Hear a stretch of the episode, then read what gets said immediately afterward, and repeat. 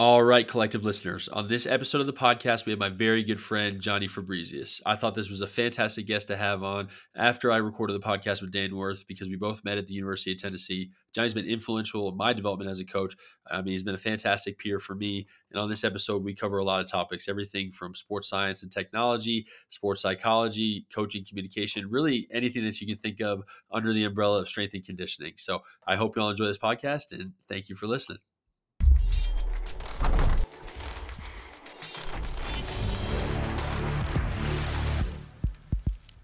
What's going on, collective listeners? On today's episode of Samson Strength Coach Collective, we have a very good friend of mine, uh, Johnny Fabrizius. He is currently the director of performance for the Real Monarchs out in Salt Lake City, Utah. Johnny, pleasure to have you on the podcast today. Yeah, thanks for having me, man. It's good to talk and just have some fun with you.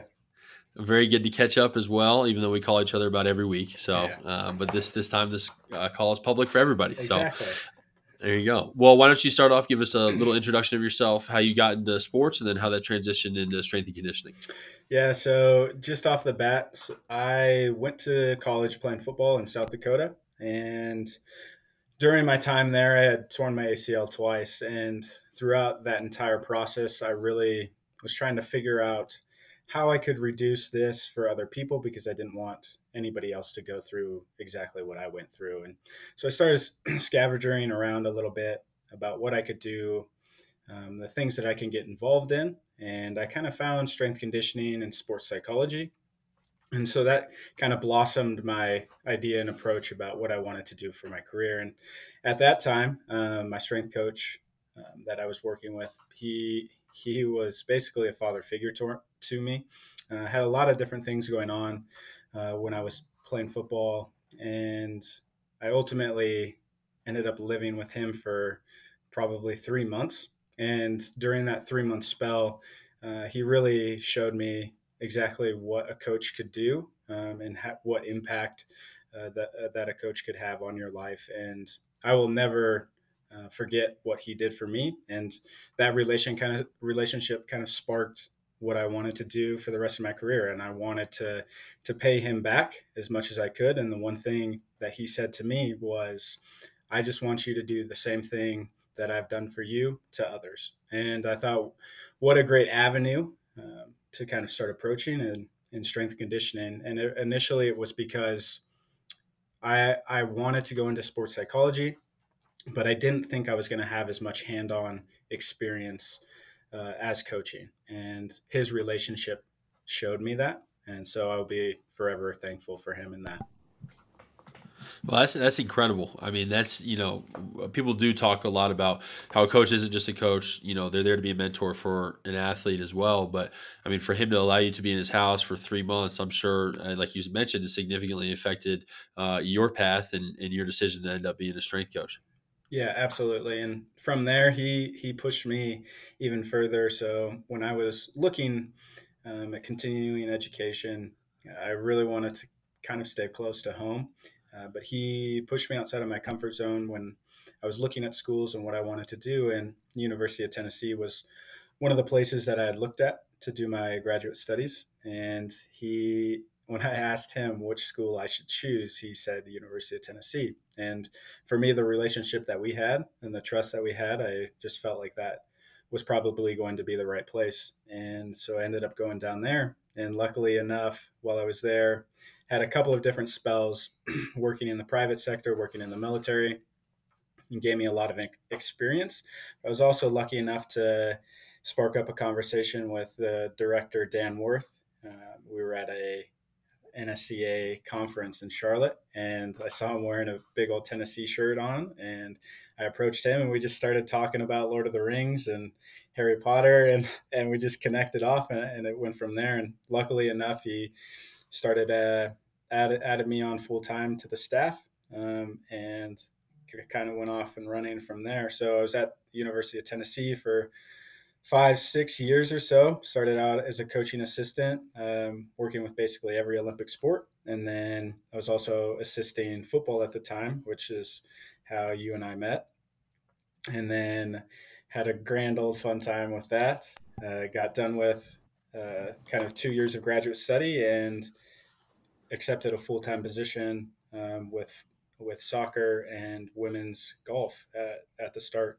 And from there, man, the relationships that I built, especially with the soccer coach at the University of Tennessee at the time, Brian Pensky, he really pushed me to be the best person that I could be, the best coach that I could be. And he has thus pushed me into the role that I am into today, um, going in, into working with RSL, Real Salt Lake, in the MLS.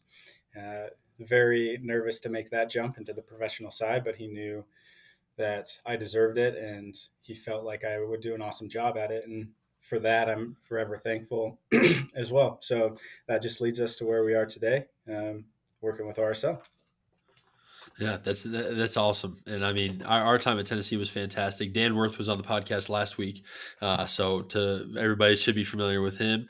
Um, but Johnny and I really enjoyed our time working with him, and I thought he was a great mentor to us. So, I mean, it sounds like through this whole journey, mentors have been really important to you. Um, and like you mentioned, your strength coach said he wants you to pass that along for uh, future athletes, future other strength coaches potentially you work with.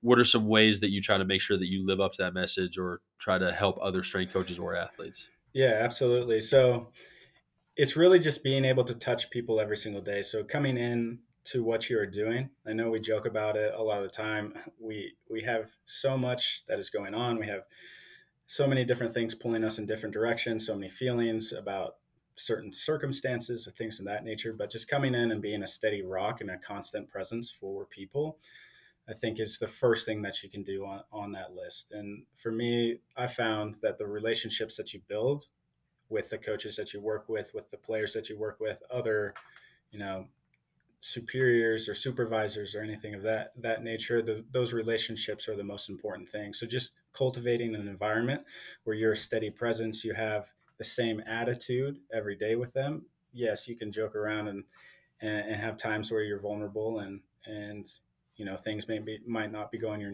your way but ultimately you're just a steady rock for them and you allow them to kind of grow into who that they who they should be uh, has has really come to the forefront for me. So i never want to press anything onto other people. I never want to tell people you have to do something x. If you're not doing it x then we're not going to get along. I think having the robustness to have variability within what you're doing, the conversations that you're having is a must, especially when you're looking at developing people because we're all from different areas, all from different backgrounds, and you need to start to understand that the way that you're grown up, the way that your environment presents itself is going to dictate how you respond to different situations and circumstances. And that was something that I started learn, learning pretty early on, especially with my circumstances and with uh, my my original strength coach uh, back in college. And that was something that we talked about all the time. Is everybody is so different, and being able to realize that and identify the things that make people different is really really important. Absolutely. And, you know, one of the things that you said that I really resonate with is being that steady presence, right? And it was funny as I started to track our lifts, and I would notice on days that we had bad lifts, uh, it was usually the times where I started off in a bad mood. Um, yeah. And I mean, it's eh, you really are the energy uh, controller for the room, right? So eh, it's interesting to hear you say that, and that's something I've recently discovered, right? Um, and to understand that being that steady presence is sometimes, you know, you never know what people are going through at home either, right? And yeah. so for them, outside of the sport coach, you're probably the person they're going to see the most on a daily basis. So being steady for them is really just so important. That's that's awesome, and and it sounds like you know just i may have a little bit of a cheat code because we went through the same master's program right? But you discussing uh, variability and being able to work with the athlete you know it sounds very similar to these sports psychology principles that we uh, are accustomed to. So how do you feel like your sports psych degree has helped you as a strength coach? Oh yeah i mean it, it's made a massive difference especially just in being able to identify people have emotional intelligence and and really begin to understand that everybody is going through different things and everybody's going to respond to, to things differently. and this is this is I wish more coaches would be open to this idea. I oftentimes find people super rigid with with their ideas and their principles of what they want to be as a coach. And I have conversations all the time talking about okay, we have a problem with athlete A. What are we doing to understand this athlete? What are we doing to help this athlete? What are we doing to really get a full scope and full blend of exactly what this athlete is going through? And a coach is like, well, well, I've done this this way for 15 years. It's it's worked the majority of the time. I just don't understand why it's not working now. And so this this background and this education that we received was phenomenal in understanding that while things may work for a lot of people, things typically end up branching off somewhere along the spectrum. And this this has driven me into even a different scope into my training practices as well because i start to think about the mind and and how the mind is interpreting its environment and how people are responding to its environment. And i i began looking at neurotransmitter research and and trying to identify why people have you know we're doing the exact same program with 25 athletes i see 12 athletes do a fantastic job with it. I see six athletes do nothing. There's not a lot of gains. And then I see, you know, another six athletes do really, really poor. And I start asking myself questions about why this is. I've seen it over and over again. I've seen it in my own training doing well in one area, not in another. And it just brings you back to the athlete as a person rather than just an athlete. And that's something that I think a lot of people misunderstand how important it is. We're getting to the point nowadays where it is becoming a big topic and it is center of attention. But I don't know if people really truly understand the entire scope of things and how to actually manipulate your actions to help influence an athlete in the right direction.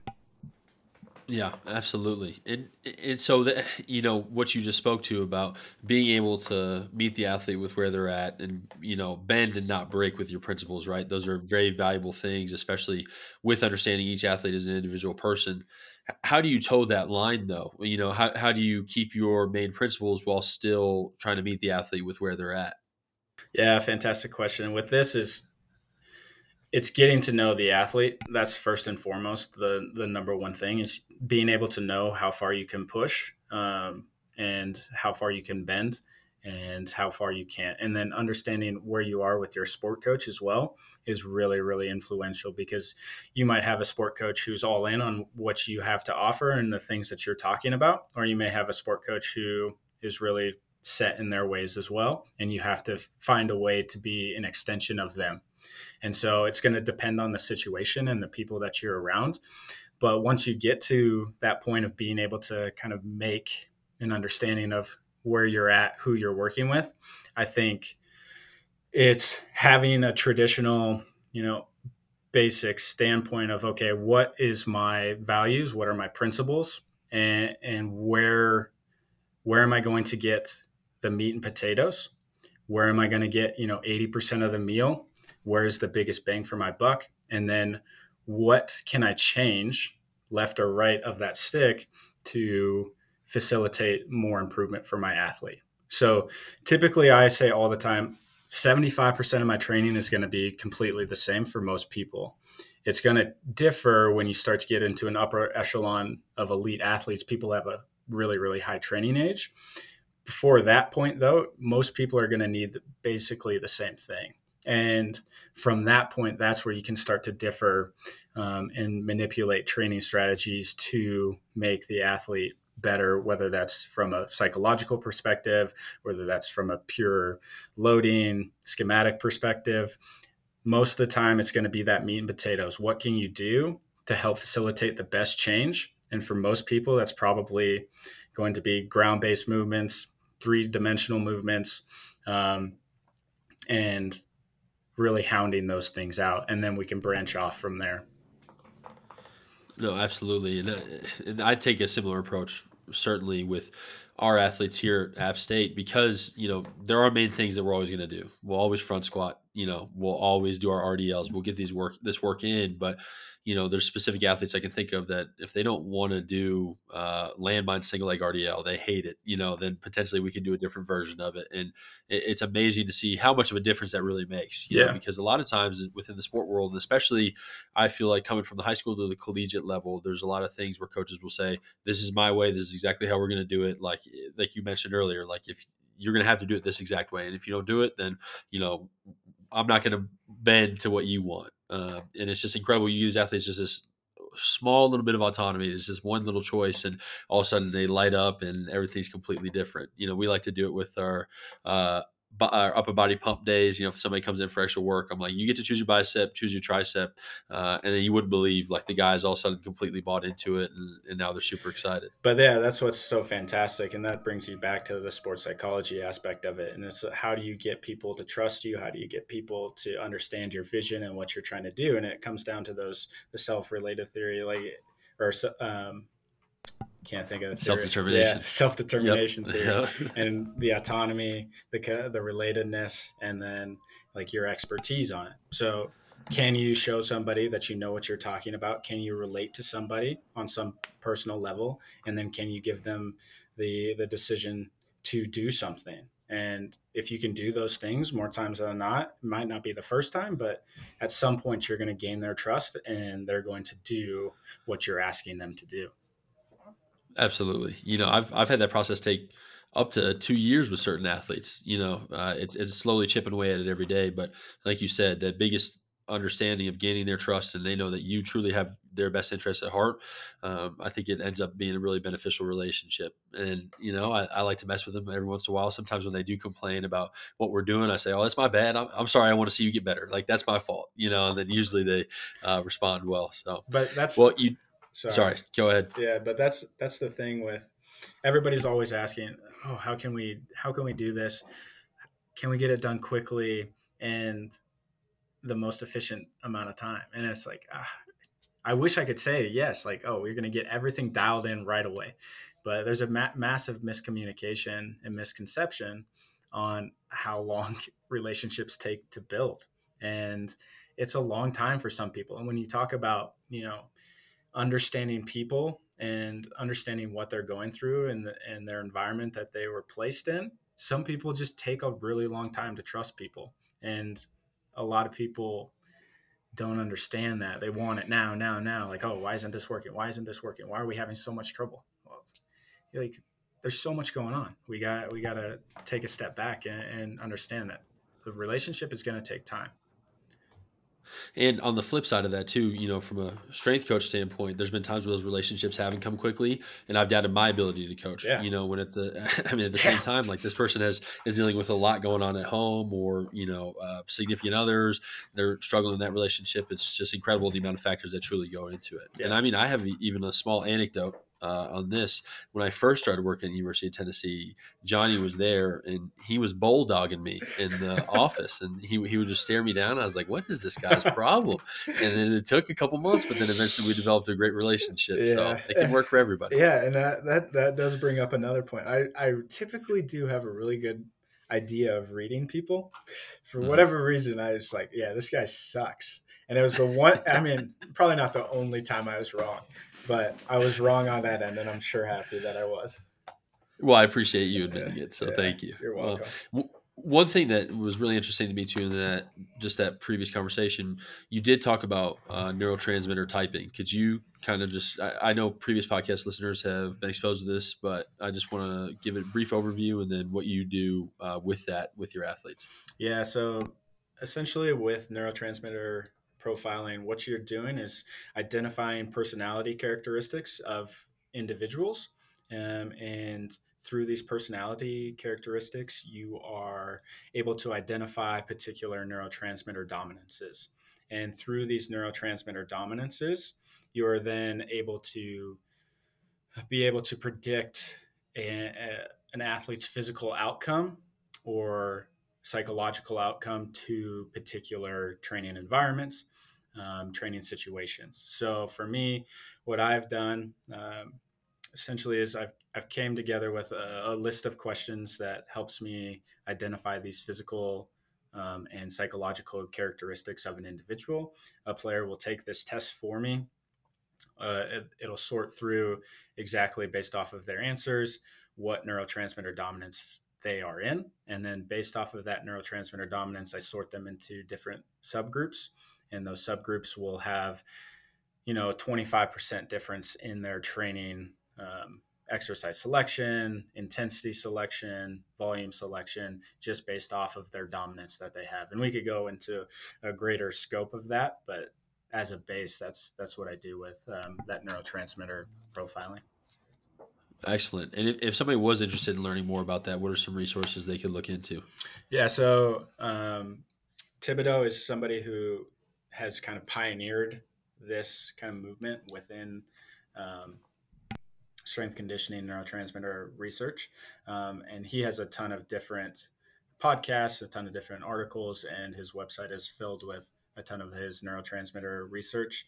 Um, and then Charles Poliquin was also a huge advocate of this type of training as well. So everybody in strength conditioning knows that name. So big, big guy that understood the idea of everybody being different and everybody responding different to training. Um, and he has a lot of different research and, and um, I guess articles that he wrote about his training with neurotransmitters. All right, excellent. Well, those are two great resources. Now, we did talk about meat and potatoes, and I want to get into the meat and potatoes of this conversation. For those of you uh, who aren't familiar with Johnny's work, he is somewhat of a sports science wizard. Uh, I think I go into a tailspin every time I look at any Excel sheet that he produces.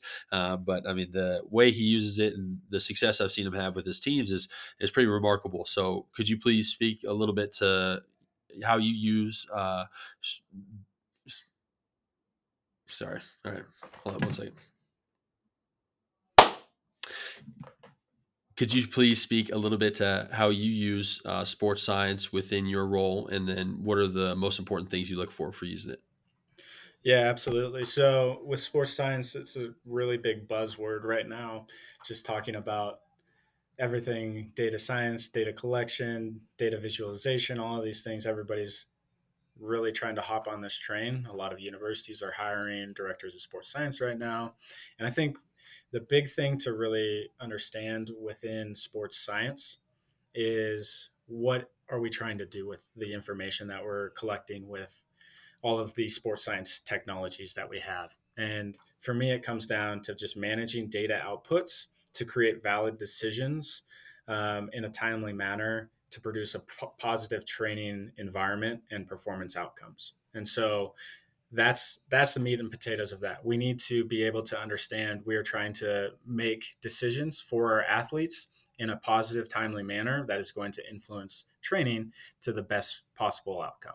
And for me, there's three things that um, I look at, um, or three pieces of data and technology that I really look at. So there's athlete profiling, there's athlete monitoring, and then there's athlete intervention.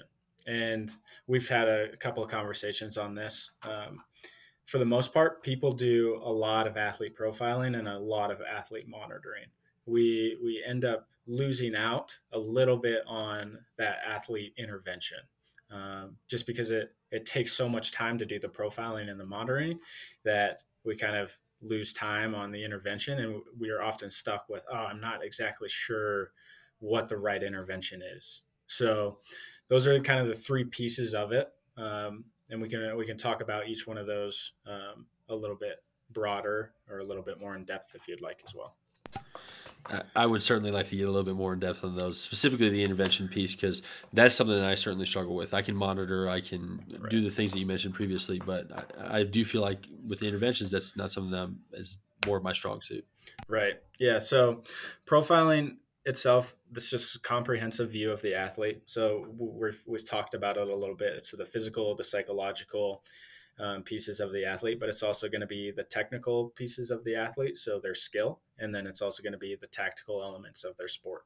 Um, so things that I'll I'll do is I'll look at like workload profiles. Um, we'll look at basic performance testing and training age, but then we'll also look at their role on the field or the court itself, um, and what the coaches are asking of our players and what they can or can't do or have and haven't been doing. Um, and then that monitoring piece is just the kind of the guidance of a short and long term athlete development. So we're trying to describe, we're trying to measure and define key performance indicators for our athletes. Um, and then we're trying to find load responses, whether that's internal or external. We're looking at kind of like strength measures, um, velocity measures on, you know, maybe it's uh, uh, in the weight room on a bar, velocity tracking stuff. Maybe it's subjective monitoring, so questionnaires, wellness, things of that nature. And then maybe it's biomarking or brain monitoring as well. And so you have all of this stuff. Like, oh man, like what can I pull from it? What can I pull from it? At the end of the day, it's really, really important to be able to identify exactly what you're testing. So for us, it's like we we start to have questions with um, our staffs and with um, the support groups that we're surrounded by, and and we're just trying to paint a picture for everybody to exactly know what we're monitoring. That's going to be the first step for us in, in, being able to make an intervention. Because if we're choosing wrong tests for what we think, then that is going to be the outcome, then we're not going to do the athlete any good. We have to choose the right tests to be able to identify the weakness to be able to make an intervention. So basically what like I'll look at is like if we're looking at performance profiling for uh, an athlete, like we can think of jump height, we can think of peak power, uh, mean propulsive force, and propulsive impulse as well. Um, so we're really just trying to find output metrics um, that correspond with physical capacities um, that benefit sport performance in an essence. And then we're also being able to identify risks um, from these um, kind of, I guess, uh, measures. Um, and then so that would be a performance profiling. So those may be, you know, the four things that I'm looking for a performance profile. And then another big thing is that fatigue, neuromuscular fatigue or fatigue in general. So what can we look at to be able to identify these things? Okay, maybe it's a reactive strength index. Maybe it's uh, the time to take off on a counter movement jump maybe it's the propulsive phase on a counter movement jump or time to peak power. Those would be key identifiers in neuromuscular fatigue.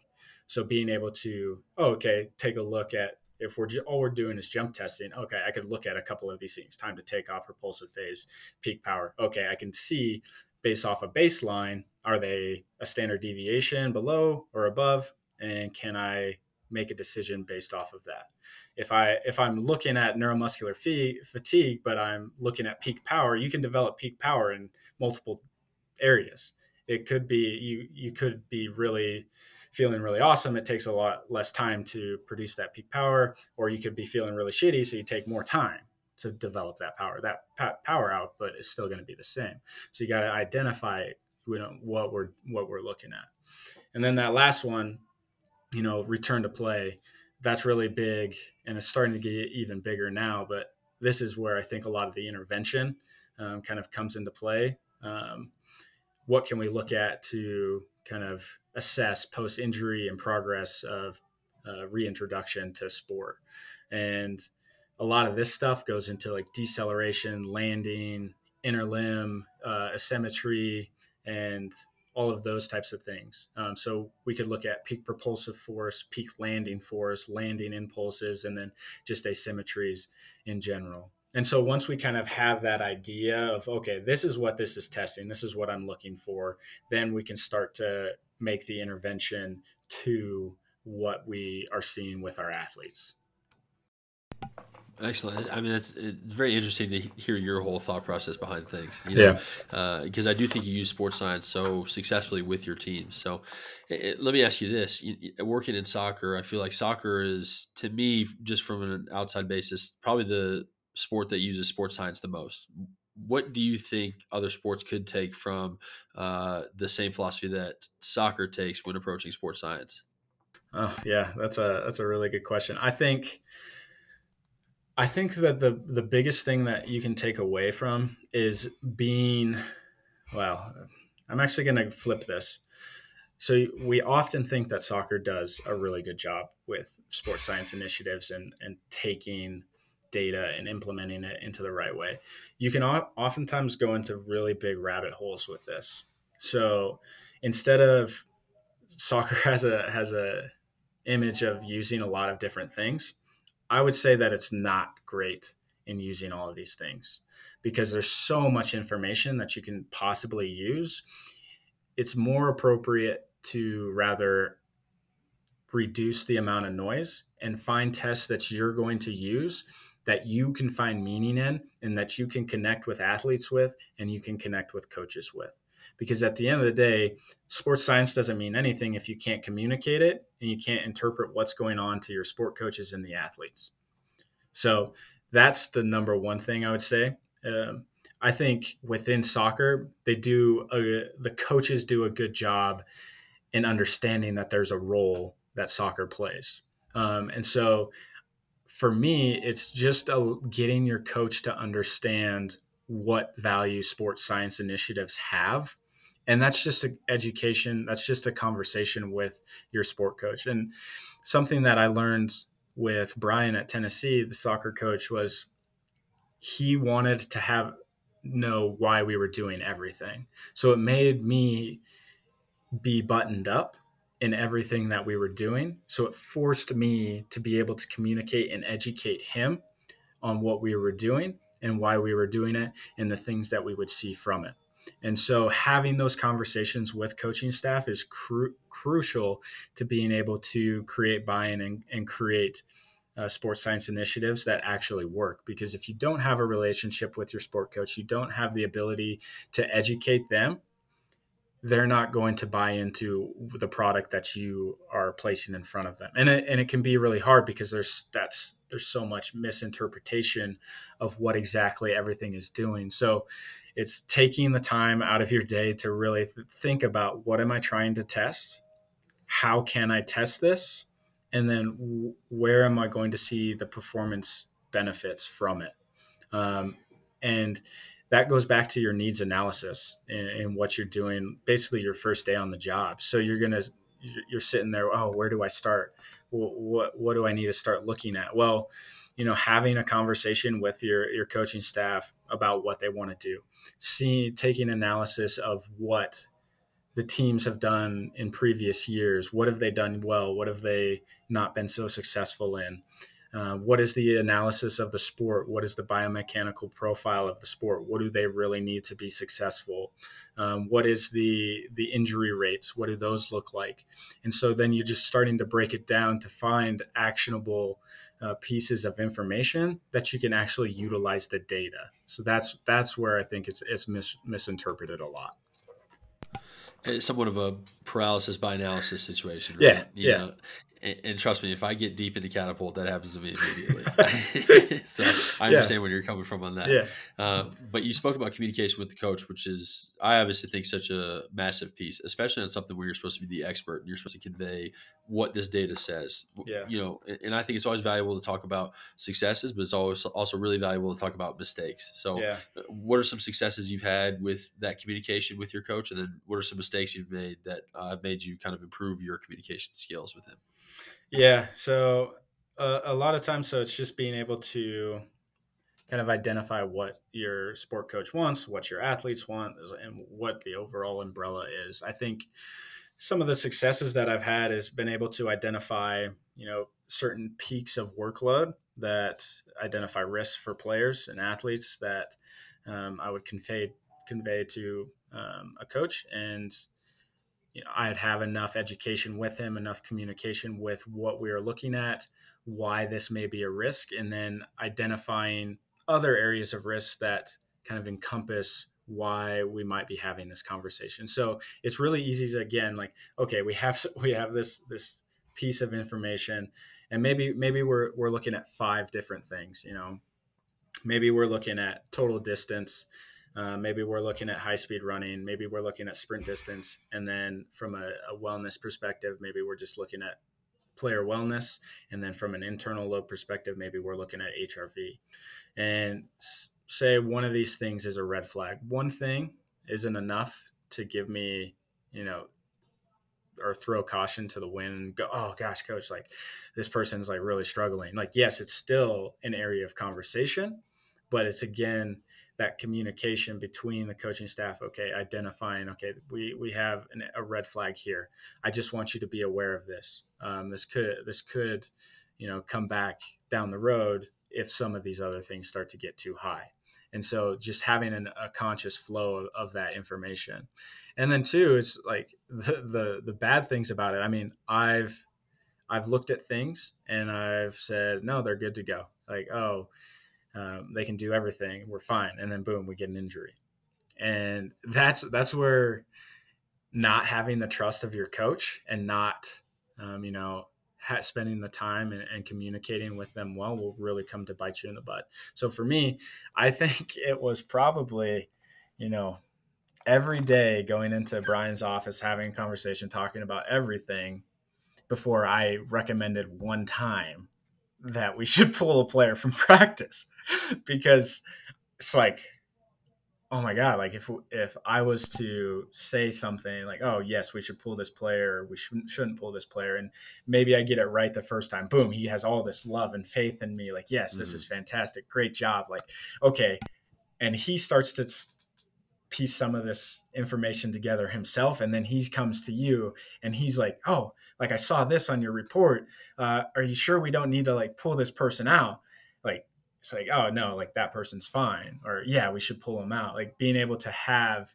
the ability to have the mutual trust and respect of one another to listen to each other um, that becomes really really important and if you don't have that man you could get on the coach's bad side in an instant. And i think again the biggest thing one of the biggest things is is sitting there and saying you know this data and this technology is just one piece to the puzzle like there's again we've talked about there's so many different pieces of the athlete. There's so many different pieces pieces of the culture that you're a part of on the teams that you're a part of. There's so many different pieces of the sport. Technology is really just one piece of it and it helps identify more pieces of the puzzle to be able to identify risk and identify performance improvement. Um, and if we don't have those conversations and we're not sitting you know having good relationships with people it just at the end of the day it doesn't matter Absolutely. I mean, that that specific relationship you talk to is is so important, and that just I think regular communication is massive as well. Any anytime I've spoken with other strength coaches and I feel like they've been struggling with their head coach and trying to convey their information, I almost always notice that the frequency of their communication is extremely low and when they do communicate it's typically only about the sport you know there is uh, aspect of developing relationship with your coach as well.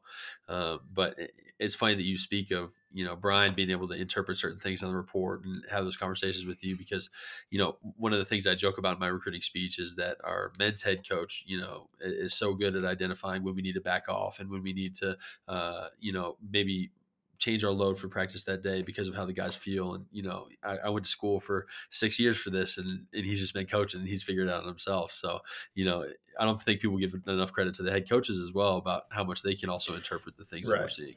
And I, I would say too, so like some people get really lucky like that, and some people don't.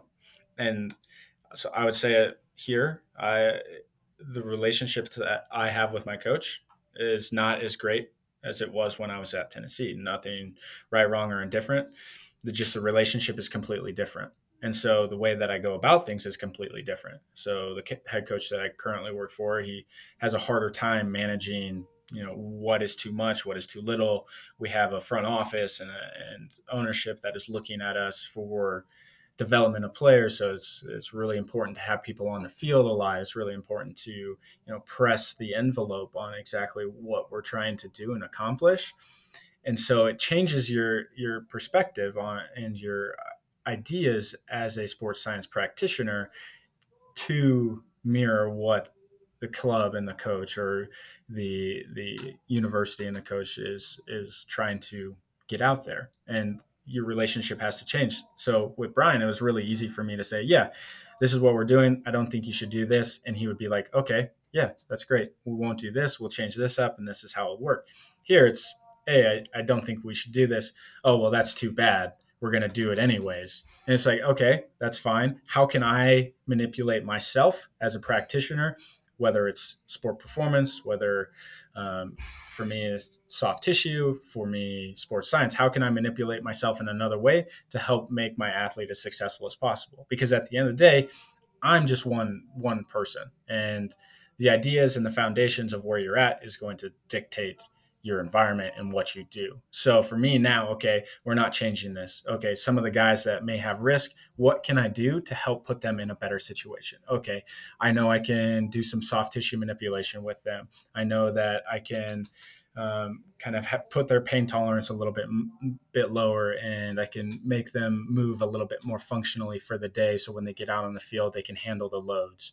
Um, I can put them in positions in the weight room under enough stress to help mitigate the risk for injury at some point uh, within you know the season within a, a, training session things of that nature. So how can i um, adapt myself to be able to be a tool and, and be utilized um, on a different front that's such a massive point, and I'm, I really appreciate your perspective on that because I can understand frustrations of other coaches I've spoken with, or you know, when the relationship with their coach or their athletes isn't exactly where they want it to be. It typically is, like we talked about, lack of communication, but then also, you know, the strength coach not being willing to you know put their own beliefs aside for a moment and instead get down to what it truly matters about which is what can i do to best assist the athlete in this situation? Absolutely and that's again at the end of the day that's what it comes down to. See athlete is the number one priority their their health their safety and their success is my number one priority while being just an extension of the people that i'm working for the head coach that i'm working for.